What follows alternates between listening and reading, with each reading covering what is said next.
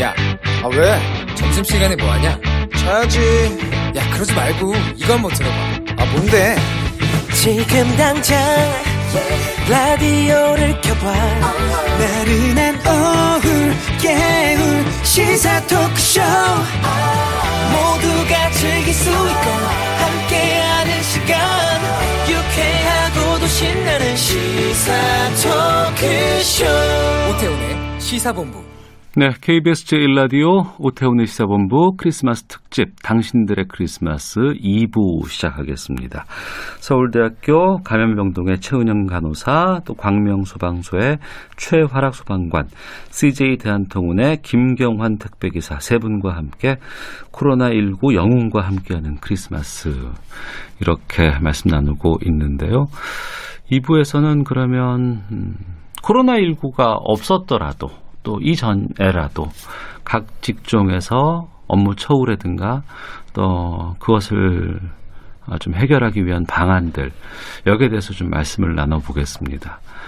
소방공무원, 간호사, 택배기사분들 평소에도 업무 강도 상당히 좀 높고 어, 또 처우도 많이 개선돼야 한다라는 목소리들 많이 좀 내왔던 곳으로 기억됩니다. 아, 여기에 대해서 좀 말씀 나눌까 하는데 최은영 간호사님께 간호사들의 근무 환경에 대해서 좀 이전부터 많이 얘기가 있었어요. 또 뭐 태움과 같은 어떤 그 특별한 이런 부분들도 좀 있다고 좀 얘기를 들었고 실제 근무 환경에 계신 분이니까 좀 저에게 좀 어떤 환경인지 또 어떤 부분들은 좀 우리가 아는 것과는 좀 달라지고 있는지 좀 말씀해 주시죠.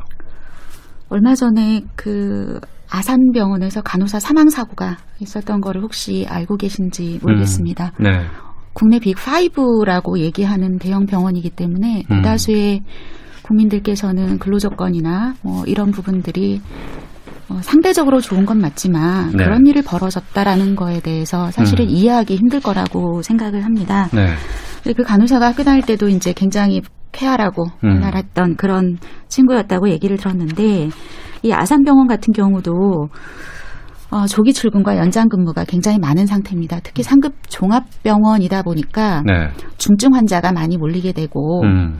이제 그에 따른 교육이나 이런 것들은 충분히 주어지지 않고 그러다 보니 하루에 8시간 노동이라고 하지만 실제 신규 간호사들이 병원에 있는 시간은 거의 12시간이 넘습니다. 네. 그러다 보니 초과 근무가 기본적으로 서너 시간, 많게는 다섯 시간까지 어. 있는 상태인데 실제 뭐 시간의 수당이나 이런 부분들은 제대로 청구하거나 받거나 음. 네. 이제 이러지 못하는 상황이고 음. 그, 그 간호사 같은 경우도 체중이 13kg나 빠지고 밥도 못 먹고 사실 다 그러는 거거든요. 그래서 음. 이런 일들이 아직도 현장에는 계속되고 있다라는 게 현재 수준이라고 생각하고 예. 저희가 몇 년 전에 어. 간호사들을 상대로 해서 이제 설문조사를 한 적이 있었습니다. 예, 근데 그 설문조사의 내용이 어떤 거였냐면 어느 음. 부서를 가고 싶은지를 묻는 거였었어요. 네. 그런데 너무나 아이러니하게 어. 간호사들이 요구했던 거는 밥 먹고 어. 화장실 갈 수 있는 곳이었으면 좋겠다. 그러니까 기본적인 생리 욕구를 해결할 수 있는 그런 곳에 가서 일하고 싶다라고 하는 게 간호사들의 요구였었어요. 그 말은 상당수의 간호사가 그 기본적인 생리 해결도 하기 힘든 현장에서 일하고 있다는 거 아니에요? 근로 조건이 사실 그렇다라고 하는 겁니다. 그 어. 이야기는 간호사 인력이 충분하지 않기 때문에 그런 일들이 벌어지는 겁니다. 음. 그래서 간호사 1인당 환자 수를 줄여줘라. 네. 이런 요구들을 수차례 해왔지만 안 사실은? 아무도 귀 기울여 듣는 사람들이 없는 것 같아요. 어. 그러니까 간호사 한 사람은 일 조금 편하게 하고 싶다라는 그런 개념이 아니라 음.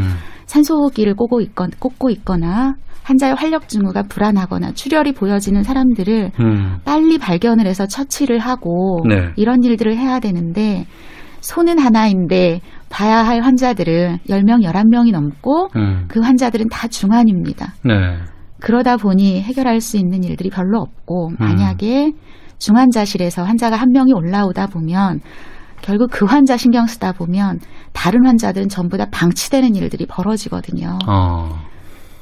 그래서 환자의 간호사가 환자 수를 적게 보면 그만큼 음. 환자의 생명을 살릴 수 있다. 그러니까요. 저희는 그런 요구들을 하고 있는 거고, 근데 그런 일들이 제대로 해결이 안 되다 보니 간호사의 사직률은 끊임없이 높아질 수밖에 없는 것이라고 생각합니다. 아, 그 기본적인 것들도 할 수 없으면 또 해결이 되지 않으면 일을 그만두는 사람이 늘 수밖에 없고 네, 기본적으로 그러면 악순환이 현장에서는 발생을 합니다. 또 그러면 사람이 부족해지고 그렇습니다. 그렇군요. 그래서 이 따돌림이나 아니면 음. 뭐 임신 순번제, 태움 이런 문제를 한 개인의 일탈한 한 개인의 문제라고 볼 것이 아니라 아. 이런 일들이 왜 발생할 수밖에 없는지 예, 예. 이런 구조적인 문제에서 접근을 해야 해결이 가능할 거다. 아. 저는 그렇게 생각을 합니다. 알겠습니다. 최하락 소방관께 소방 공무원들의 상황은 어때요, 지금?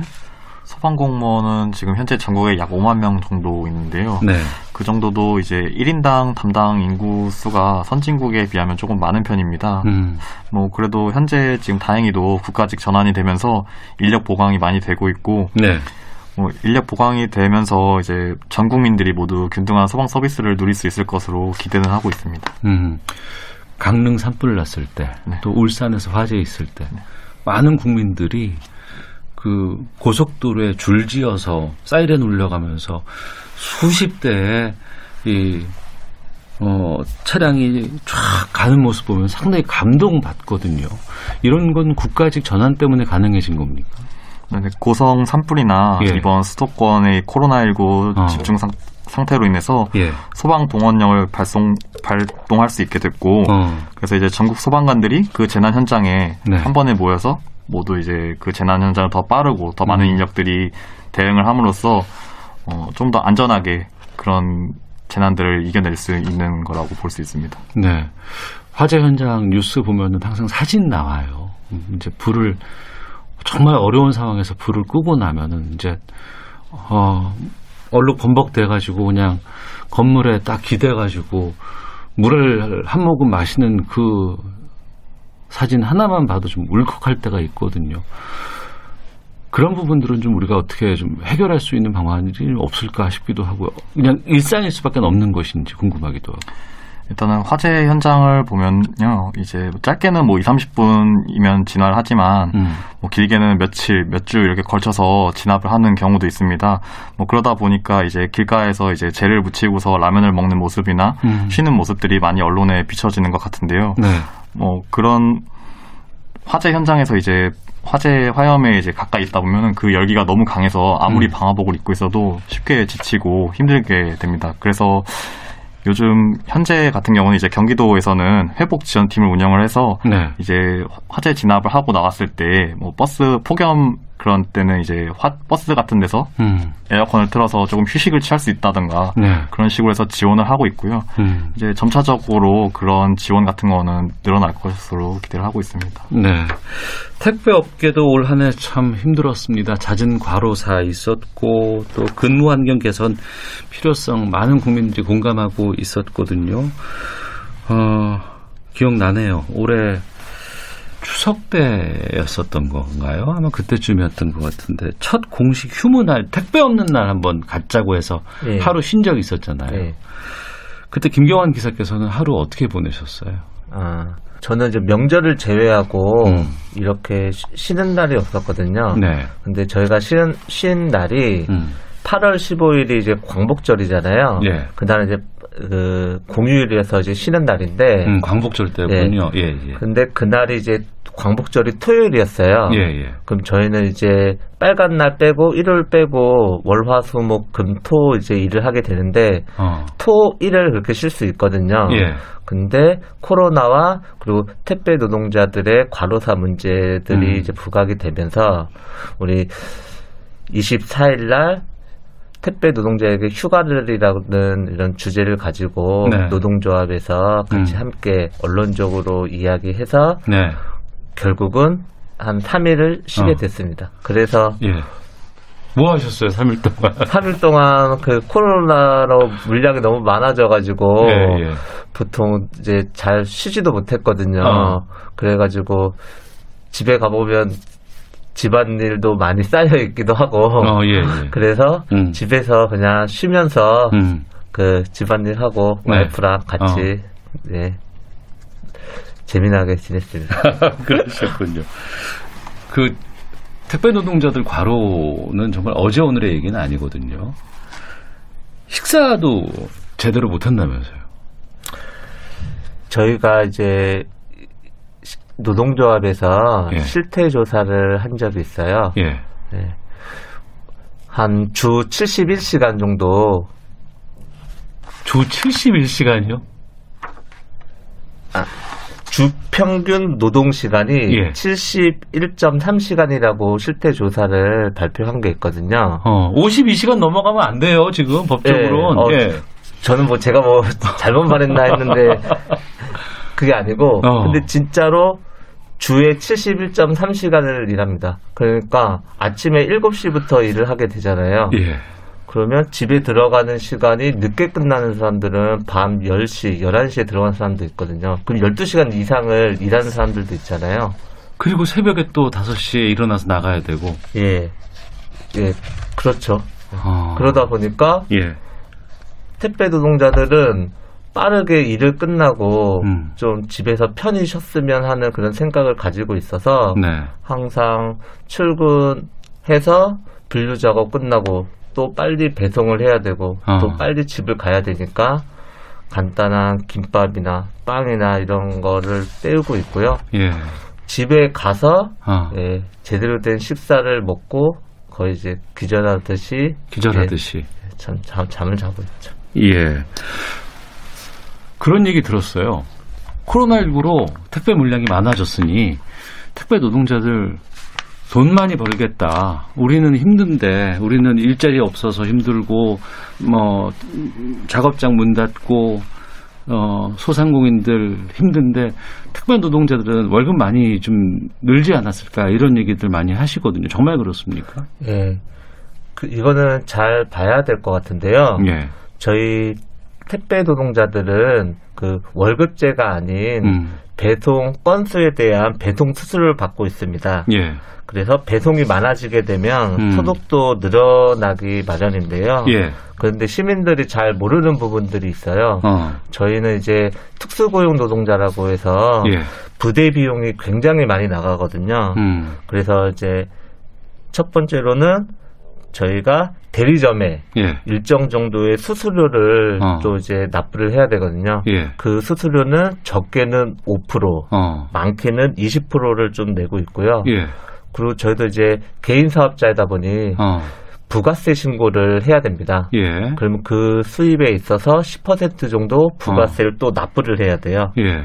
예. 그리고 사대보험 관련돼서 저희는 어. 적용을 받지 못하기 때문에 예. 특히 건강보험료 같은 경우는 어. 지역가입자로 해서 예. 본인들이 다 지출을 해야 되는 거고요. 어. 그리고 저희는 차를 가지고 배송을 하잖아요. 그렇죠. 예. 그러면 이제 차 관련된 할부금도 있거든요. 기름값도 있을 거고. 예, 기름값도 있고 그리고 배송을 하다 보면 그 송장 있잖아요. 예. 그것도 다 직접 사신다면서요. 예, 그쵸. 그래서 이제 택배 관련된 물품 관련돼서 어. 저희가 배송하면 네. 분실되기도 하고 어. 그다음에 파손되기도 하고 이런 예, 부분에 예. 있어서 저희 택배 기사에 대한 부책들이 어. 떨어지게 되거든요. 예. 그리고 또한 그 테이프, 송장 이런 것들도 다 우리가 택배 노동자들이 좀 쓰고 있고요. 아이고.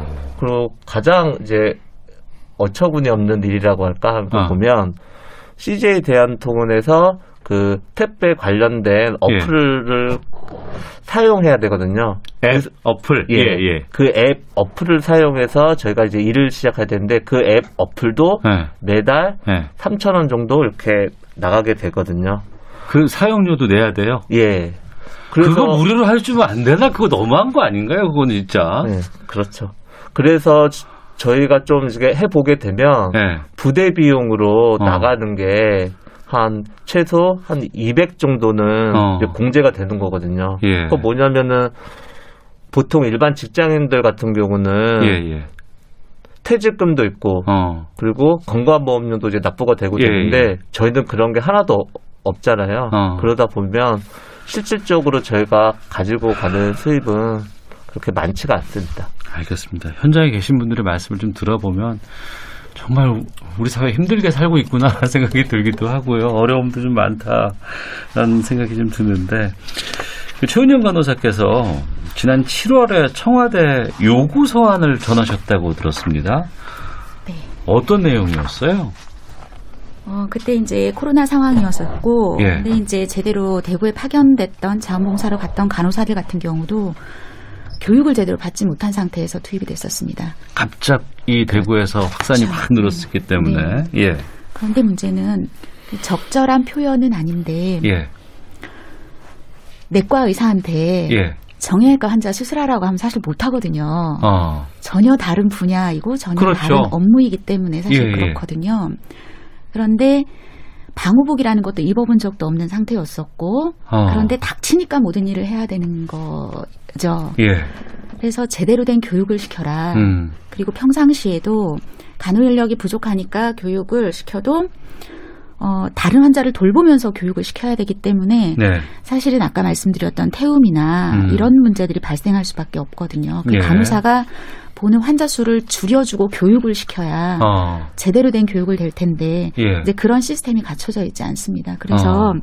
저희가 제대로 된 교육 환경을 좀 보장해라. 예. 이런 내용들 하고 그다음에 감염병 대응에 있어서 세부 지침을 구체적으로 좀 마련을 해달라. 어, 이런 내용들. 그다음에 간호사의 배치 기준이나 이런 부분들을 강화를 좀 해달라. 음, 코로나 환자 보는 거는 말로는 되게 힘들다. 두 배에서 네 배까지 더 힘이 든다. 음, 이렇게 얘기하는데 간호사 한 사람이 몇 명의 환자를 돌봐야 되는지라고 하는 기준들은 없거든요. 예, 예, 그런 기준을 조금 마련을 하고 간호사 숫자를 늘리고 그다음에 이제 당장 병원에서 일하는 노동자다 보니까 공공병원의 확립을 더 이상 미룰 수 없다라고 생각을 하게 되는 거예요. 예, 우리나라 공공병원 지금 6% 어. 정도밖에 안 되고 공공병원 숫자는 OECD 기준으로 봐도 최하위거든요. 네, 그러니까 5% 6%의 공공기관을 가지고 전체 우리나라에서 발생하는 감염병 대응을 책임져라라고 하는 거는 음, 전 할 수 없는 일을 시키는 무책임한 일이라고 생각을 하고 네, 네, 공공병원에서 일을 하다 보니 음, 그런 부분들이 해결이 돼야 된다라고 저희는 생각을 했기 때문에 네. 청와대에 이제 그런 내용을 가지고 서한을 전달하는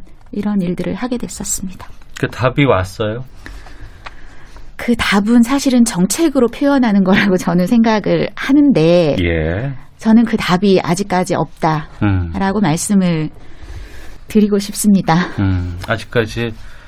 근데 7월 이때면은 1차 확산 이후에 8월 2차 확산 전이었기 때문에 일정 정도 충분히 정책을 제안하고 여기에 대해서 실행에 옮길 수 있는 상황쯤으로 해서 이렇게 요구서안을 어, 전달하셨을 걸로 보이네요. 네. 근데 그러고 나서 이제 8월에 2차가 터졌고 지금 3차 재확산이 지금 되고 있는 상황입니다. 근데 바뀐 게 없나 봐요.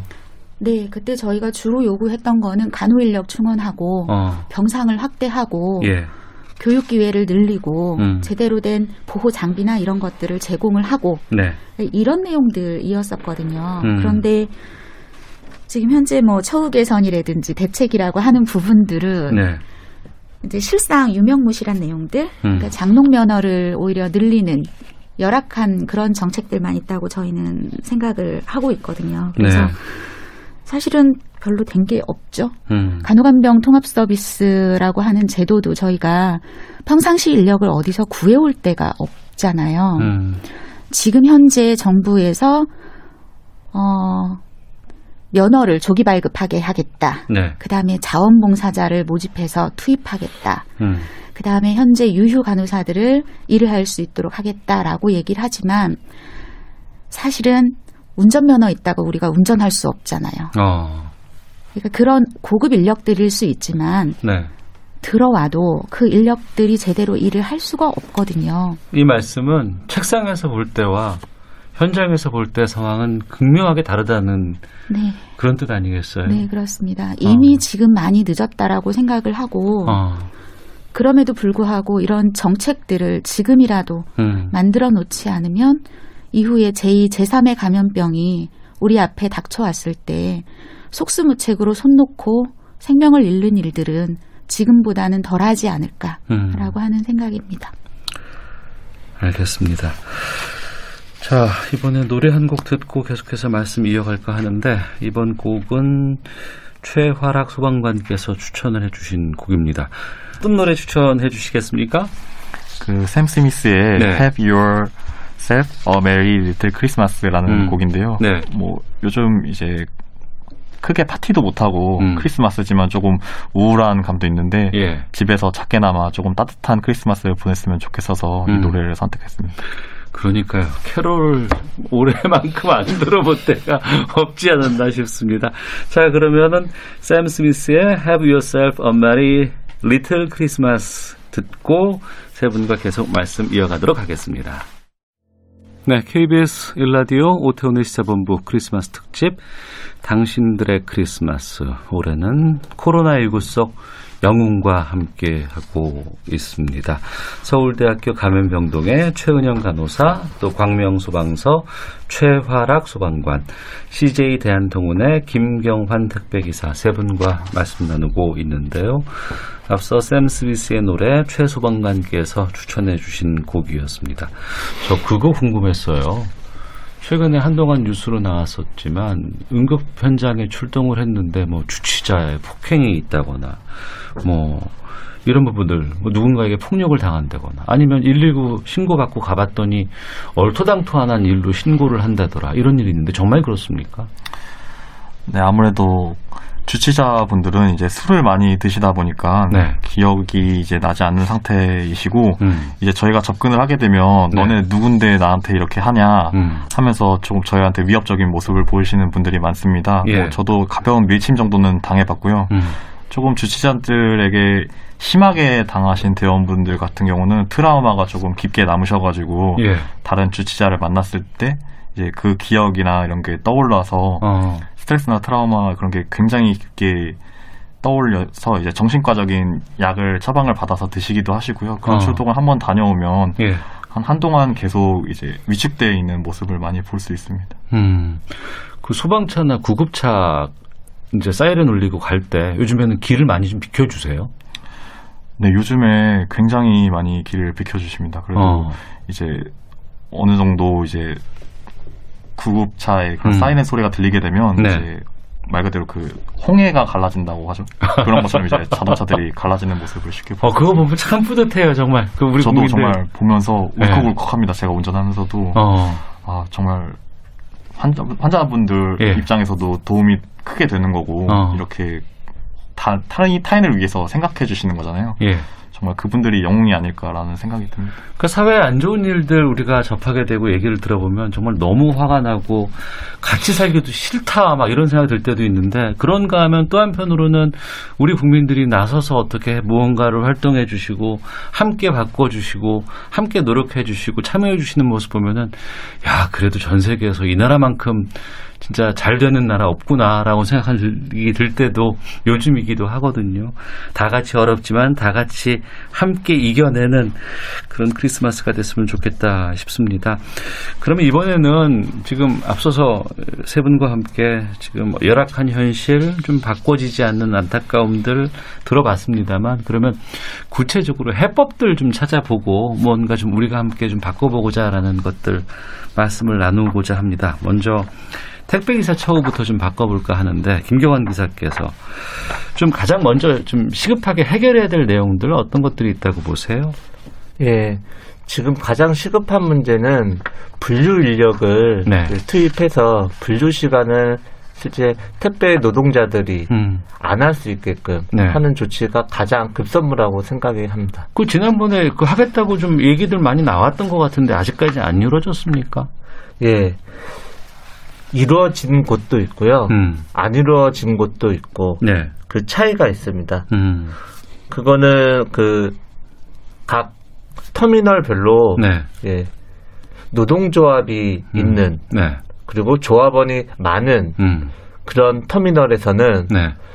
CJ 대한통운 본사에서 어. 먼저 이제 투입을 하거든요. 예, 예. 그리고 아직까지도 많은 택배 노동자들이 어. CJ 대한통운이 과로사 재발 방지 대책으로 분류 인력 투입하고 책임지겠다, 예. 사과하겠다 어. 이런 것을 모르는 택배 노동자들이 엄청나게 많이 있습니다. 개인 사업자로 돼 있었으니까 바쁘게 일하다 보면 이런 현장을 바뀌는 거 모를 거 아니에요. 예, 그렇죠. 예. 아- 아침 7시부터 일을 하고 어. 밤 늦게 10시, 11시까지 일을 하고 예. 집에 가서 또 다시 먹고 자고 또 음. 다시 일어나서 하다 보니까 남들처럼 TV에 앉아서 뉴스를 음. 보거나 네. 신문을 보거나 음. 이런 조차를 뭐 할 수 없는 분들이 많이 있어서 네. 그- 그래서 그런 차이들이 많이 있습니다. 음, 관심을 가져주고 또 계속해서 우리가 감시를 해야 돼요. 그래야 현장이 바뀌지. 아, 뭔가 약속했다, 합의 봤다라고 해서 시간 지나고 나면 안 바뀌어 있는 거 많이 있습니다. 계속해서 좀 챙겨보도록 하겠습니다. 아, 최은영 간호사께도 좀 질문 드리겠습니다. 그 처우 개선하기 위해서 뭐 청와대에다가 어, 서한까지도 전달하셨다고 하고 또 뉴스로 보면은 뭐 대통령이 뭐 치아를 한다더라 뭐 이런 얘기들 들리기도 하고 뭐 질병관리본부가 질병관리청으로 승격됐다고 하고 많이 변화가 됐을 것 같은데 아직도 변화 최은영 간호사께서 말씀해 주신 내용들은 그 전과 그리 다르지 않아 보입니다. 어떤 것들을 좀 바꿔야 된다고 하고 뭘 해야 되는 건지 좀 알려주세요. 어차피 해결책이라고 하는 게 예, 이게 당장 해결할 수 있는 게 있고 네. 중장기적인 계획을 세워야 해결을 할 수 있는 게 있다고 저희는 생각을 하거든요. 예, 그러면 이제 중장기적인 계획은 음. 어쨌든 프로그램을 설계하고 정책을 만들고 네. 이렇게 해야 된다라고 하지만 지금부터 계획은 세워야 된다고 보고 지방 그 공공병원들 음, 이런 데 같은 경우도 보면 간호사의 처우니 처우가 네, 밤 근무를 하지 않으면 최저임금에 해당하는 사업장들이 너무나 많거든요. 어, 그리고 보통은 이제 간호사가 교대 근무를 하게 되고 예. 야간 근무가 많다 보니까 그로 인해서 이제 실제 회복이 되지도 않고 이- 이런 조건에서 일을 하게 됩니다. 그러면 이제 야간 근무 수를 어떤 방법을 써서라도 줄여주는 노력들을 해야 되거든요. 그렇죠. 예, 그런데 그런 논의들이 엉뚱한 방향으로 진행을 되는 거죠. 인력은 충원하고 예, 야간 근무 숫자를 줄여주고 뭐 이런 방식으로 진행이 돼야 된다고 생각을 하는데 엉뚱한 방향. 인력 늘리는 거는 하지 않고 예, 오히려 12시간 노동이라든지 더 음. 장시간 노동을 야기하는 네. 이런 방식으로 최근 논의들이 좀 일부 돼가고 있는 게 있어요. 아, 우리 상황이 특수하니 우리는 일을 더 많이 할 수 있는 시간을 좀 부여해달라 이런 것들로 푼다는 거죠. 그러니까 3교대 근무가 힘드니 예, 2교대 근무를 해라. 어. 8시간 노동하던 거를 예, 어차피 시간의 근무도 많고 어. 출근하면 빨리빨리 퇴근도 못 하는데 예. 8시간이나 12시간이나 무슨 차이가 있겠느냐. 아이고. 그렇게 하면 예, 12시간씩 예. 일을 하면 휴일을 조금 더 받을 수 있지 않겠느냐. 음. 오히려 엉뚱한 논의들이 되고 있어서 네. 이런 부분들은 논의를 멈추고 어. 지금 조건에서 개선을 어떻게 할 거냐. 네. 현재 수준에서 앞으로 나가는 방식을 고민해야 된다고 생각을 하고요. 음. 대형 병원 같은 경우는 웨이팅 게일이라는 용어가 있어요. 웨이팅 게일이에요. 네. 예를 들면은 사직자가 많기 때문에 예. 어, 사직자를 예정을 대충 해서 어. 그거보다 두 배, 세 배의 인력을 더 뽑는 거예요. 어. 그러니까 발령을 받지 못하고 대기하는 사람들이 아직까지 있거든요. 그러니까 서울대병원 같은 경우도 10월 31일 기준으로 해서 예. 뽑았던 사람들이 아직도 발령을 못 받은 사람이 299명이에요. 음. 아직도 지금 대기, 대기 발령자들인 거거든요. 네, 1년이 다 가는 상태에서. 그런데 정부가 저희 요구가 이제 인력을 투입하라. 어. 정부도 인력을 투입하겠다고 얘기를 했잖아요. 예, 예. 그래서 아마 병원도 기획재정부에 이제 정원 요청을 했는데 음. 제가 알고 있기로는 한 280여 명 요청을 한 걸로 알고 있는데 실제 기획재정부에서는 한 70여 명 이것만 지금 현재 얘기하고 있거든요. 그러니까 사실은 지금 당장 발령을 내고 교육을 시켜도 이 네. 사람들을 제대로 써먹을 수 있는 시간이 필요한데 어. 인력 수급이나 이런 부분들에 있어서도 당장 음. 발령을 내주지 않는 거죠. 티오 자체를 늘려주지 않는 거죠. 음.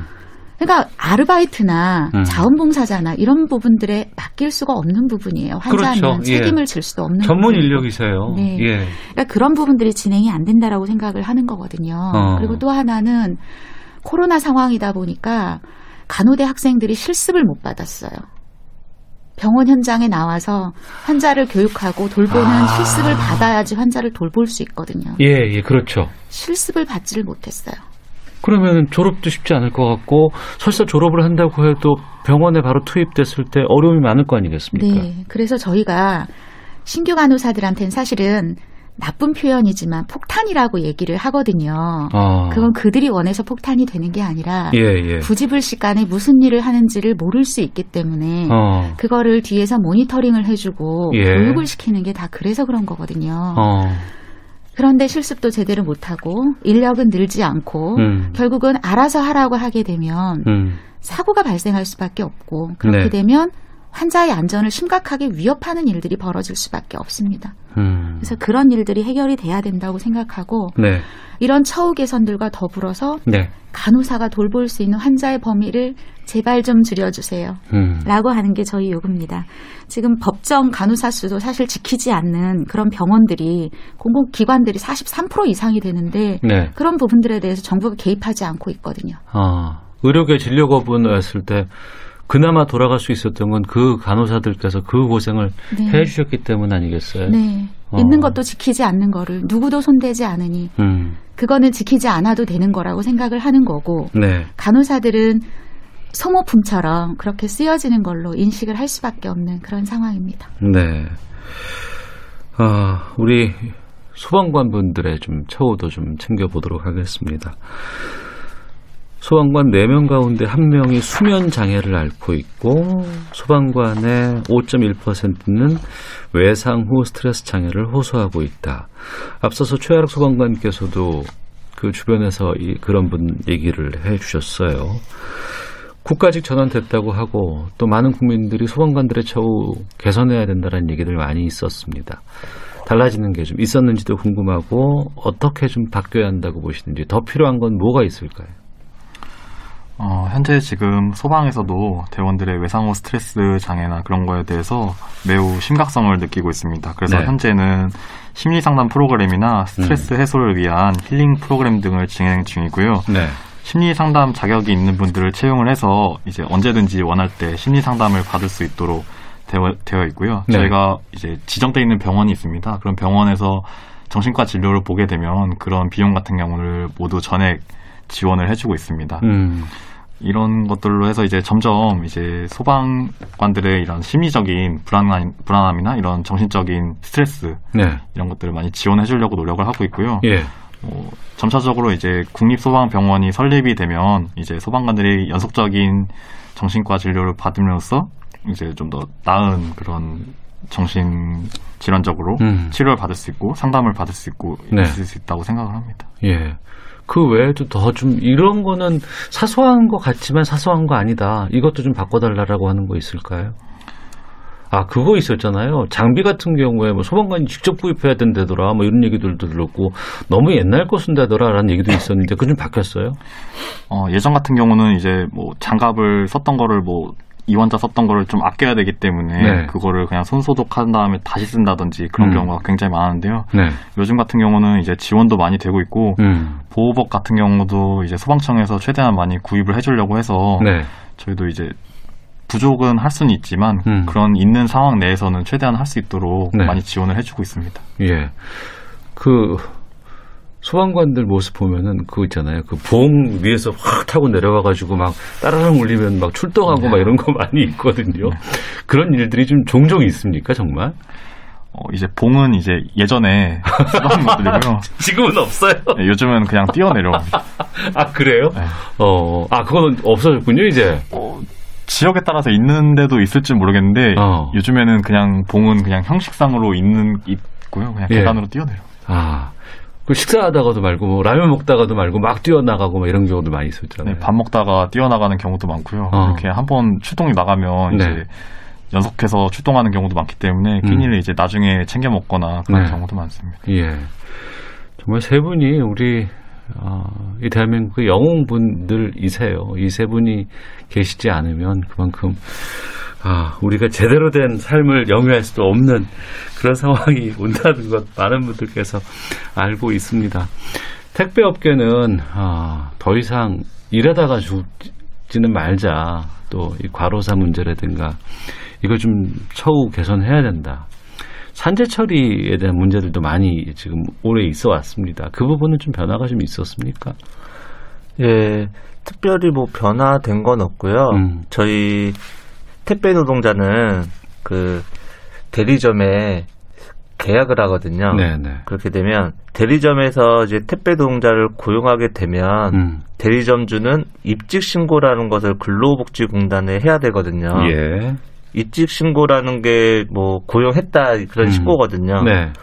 근데 실제 많은 대리점들이 입직 신고를 하지 않고 있거든요. 어. 그 이유는 안 해도 불이익이 당하는 게 없거든요. 예.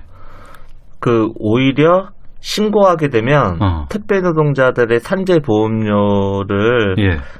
대리점주가 이제 절반을 부담을 해야 되거든요. 그렇죠. 예, 예. 그리고 실제 택배 노동자 절반, 어. 어, 대리점 소장 예. 절반 이렇게 어. 되는데 그 비용이 이제 부담이 돼서 어. 실제 입직 신고를 하지 않고 예. 신고도 안 하고 그냥 어. 가만히 있는 경우들도 많이 있고요. 계약하면 돈은 다 받아가면서 그런 건 또 안 하려고 하는 거예요. 예, 그렇겠습니다. 그리고 또한 산재 보험 음. 적용 제외 신청 제도라는 게 있어요. 네. 그래서 아 자신이 산재를 보험하지 않겠다라는 음. 예외 조항까지 또 있어가지고 네. 실제로 많은 택배 노동자들이 음. 산재 보험을 실제 적용받거나 네. 가입하거나 음. 그런 게 현저하게 떨어진 게 음. 현실입니다. 네.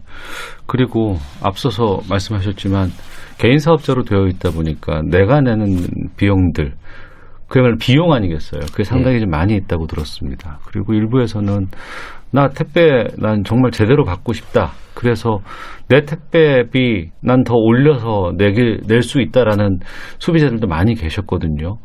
이런 거 건당 무슨 뭐 몇백 원밖에 안 든다는 이런 거 좀 이렇게 현실화하는 것 그런 건 어떻게 보세요?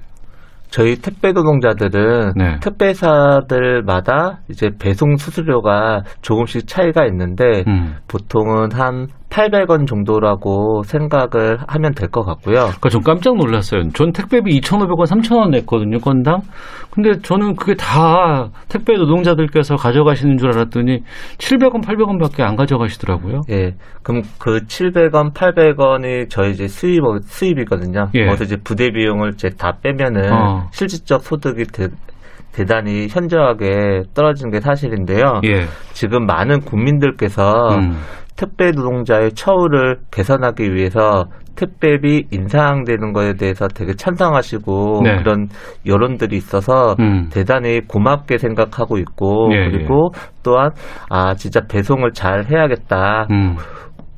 고객들에게 친절하게 잘 이제 해야겠다 이런 생각을 하고 있는데 네. 지금 현 시점에서 배송비를 올린다고 해도 음. 500원을 더 올린다고 해도요. 네. 지금의 택배 노동자가 가지고 가는 수수료가 100원조차 인상할 수도 없거든요. 음. 그거는 각 택배 회사별로 수수료율이 있거든요. 네. 택배 요금 2,000원일 때는 얼마 주고 어. 3,000원일 때는 얼마 주고 그 예. 효율로 봤을 때 실제로 500원 인상했다고 해서 택배 노동자한테 500원이 다 들어오는 것이 아니기 때문에 어. 이런 배송 수수료가 배송율이 실질적으로 택배 노동자들에게 다 들어갈 수 있도록 어. 좀 조치가 필요하고 이런 대화가 필요한 것 같습니다. 이게 정리를 해보면 이런 거죠. 그러니까 KBS라는 회사가 있어요. 예. 이 KBS에다가 제가 물건을 사는 거예요. 주문을 해가지고. 그럼 이제 2,500원을 택배비로 내잖아요. 네. 그러면 KBS에서 저한테 물건을 배송을 해주는데 2,500원이 뭐 배송과 관련된 뭐 사업자라든가 뭐 이런 분들한테 가는 것도 있겠지만 KBS도 그 2,500원 중에 일부, 일부, 일부를 가져간다면서요? 아, 예. 그 아니에요. 택배비가요. 예, 예. 2,500원이라고 어. 이렇게 보통은 네. 온라인 홈쇼핑이나 네, 네. 아니면은 온라인 몰에서 이렇게 하고 있는데 예. 실제로 택배 회사랑 네. 계약할 때는 어. 2,000원 이하로 계약하는 건들이 많이 있거든요. 그럼 500원은 그런 쇼핑사가 가져가고 예, 쇼핑사가 다 가져가게 되는 거고 그런 어. 거를 저희는 뭐 백마진으로 해서 어. 일단은 이제 그 쇼핑몰츠에서 네. 다 수입으로 다 하고 있습니다. 그건 택배비가 아니잖아요. 예. 그거는 참. 알겠습니다. 참 그래요. 우리가 모르고 있던 부분들에서 부조리라든가 잘못된 부분들이 많이 생겨나고 있는 것 같습니다. 하나씩 점검해 보고 또 잘못된 것들은 잘못되어 있습니다라고 얘기를 해야지만 바꿀 수 있게 되는 거거든요. 아, 또 한편으로는 당장의 어려움도 있지만 좀 현실적으로 장기적으로 봤을 때 내가 일하고 있는 직종에서는 이런 플랜을 가지고 계획을 하면 크게 나중에는 더 좋아질 수 있겠다라는 좀 멀리 볼 수 있는 중장기적 대안 같은 것들도 좀 여쭤볼까 합니다. 최은영 간호사께서 먼저 말씀해 주시죠. 어, 지금은 고령화 사회로 사실은 이미 우리나라도 접어들었잖아요. 네. 노인 인구 비율이 상당히 많고 네. 그러다 보니 지금 현재는 이제 간병 환자가 병원에 입원을 하게 되면 음. 가족이 돌보거나 아니면 이제 간병 노동자를 네.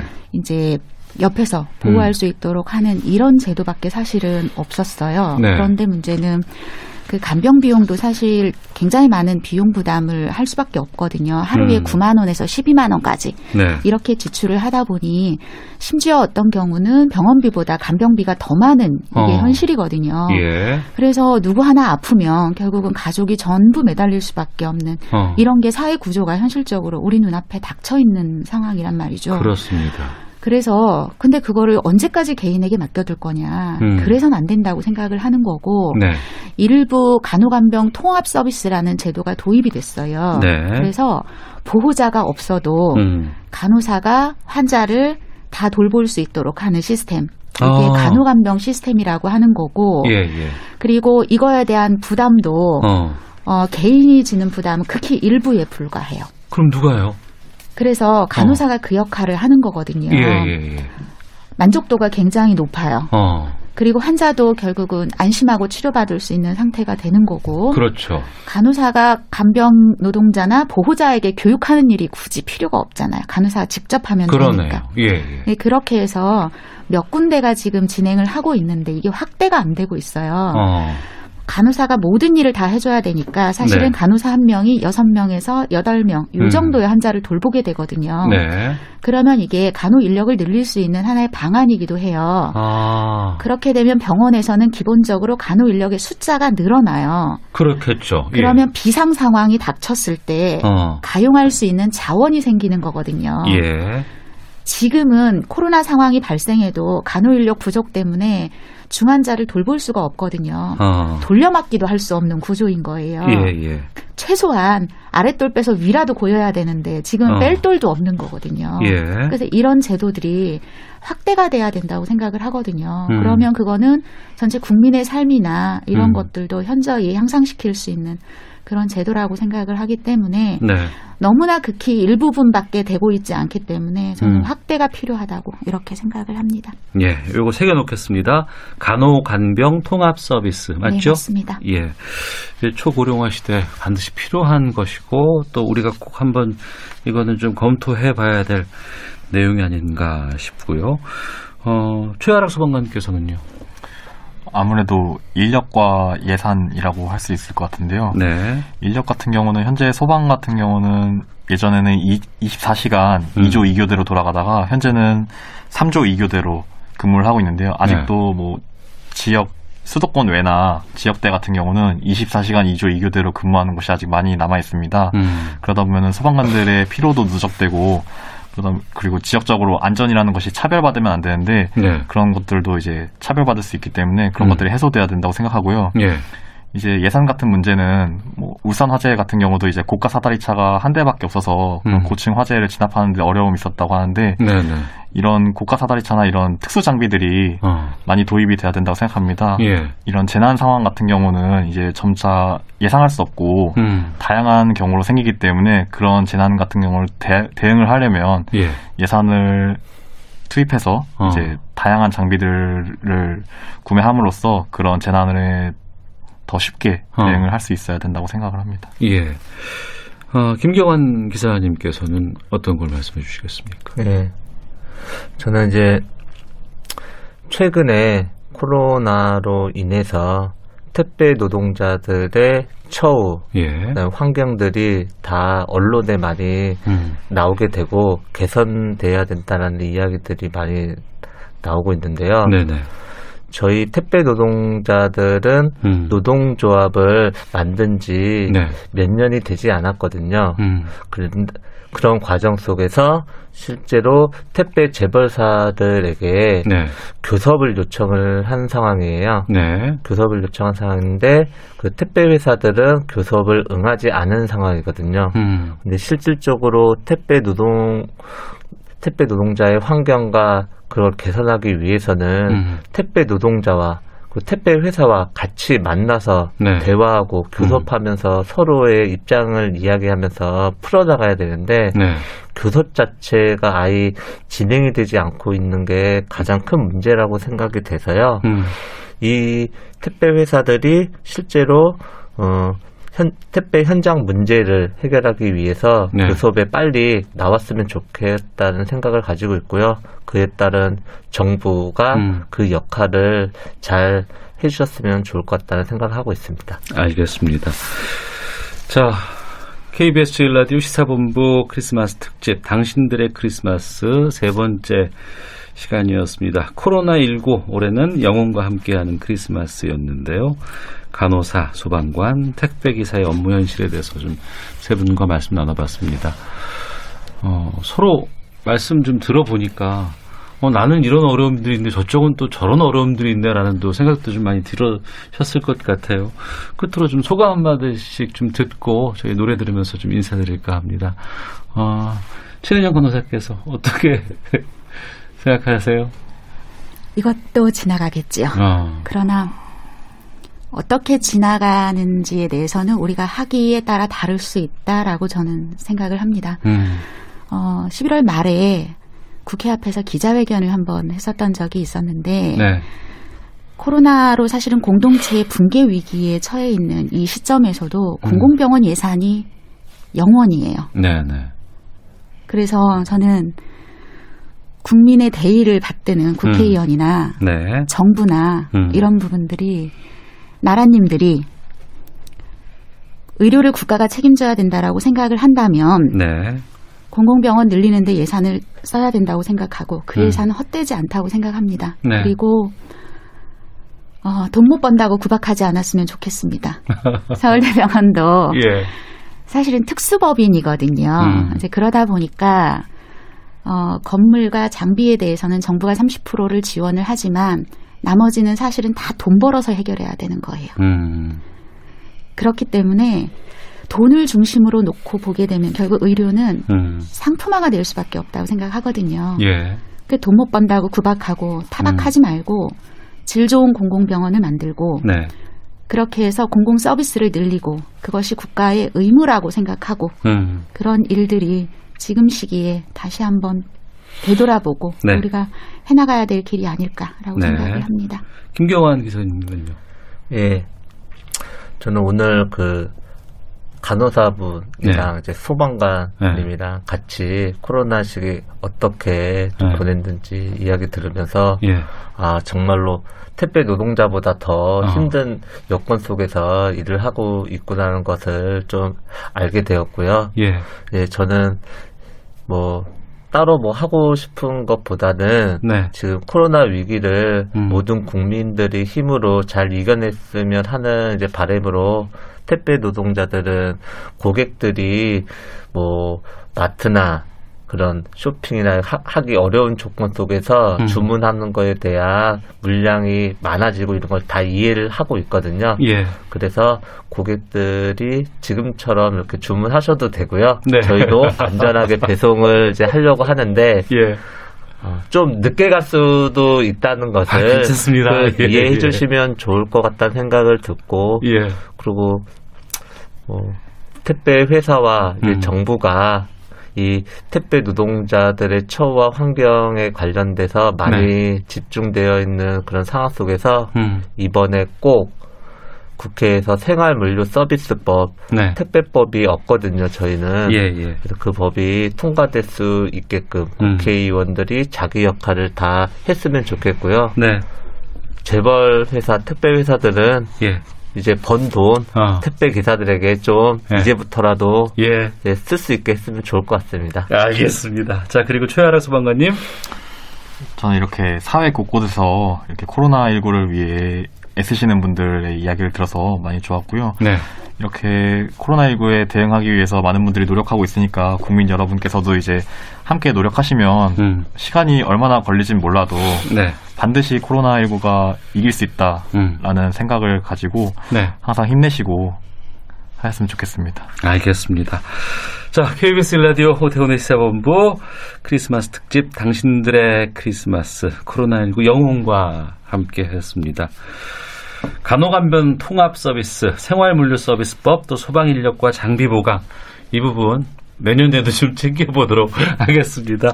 자, 저희 마지막 곡 디오의 괜찮아도 괜찮아 들으면서 인사드리겠습니다. 지금까지 서울대학교 감염병동의 최은영 간호사, 광명소방서의 최화락 소방관, CJ 대한통운의 김경환 택배 노동자와 함께했습니다. 세 분 크리스마스에 저희 시사본부 함께 해 주셔서 너무 감사드리고요. 즐거운 성탄절 보내시길 바랍니다. 고맙습니다. 감사합니다. 감사합니다. 예, 저도 인사드리겠습니다. 안녕히 계십시오.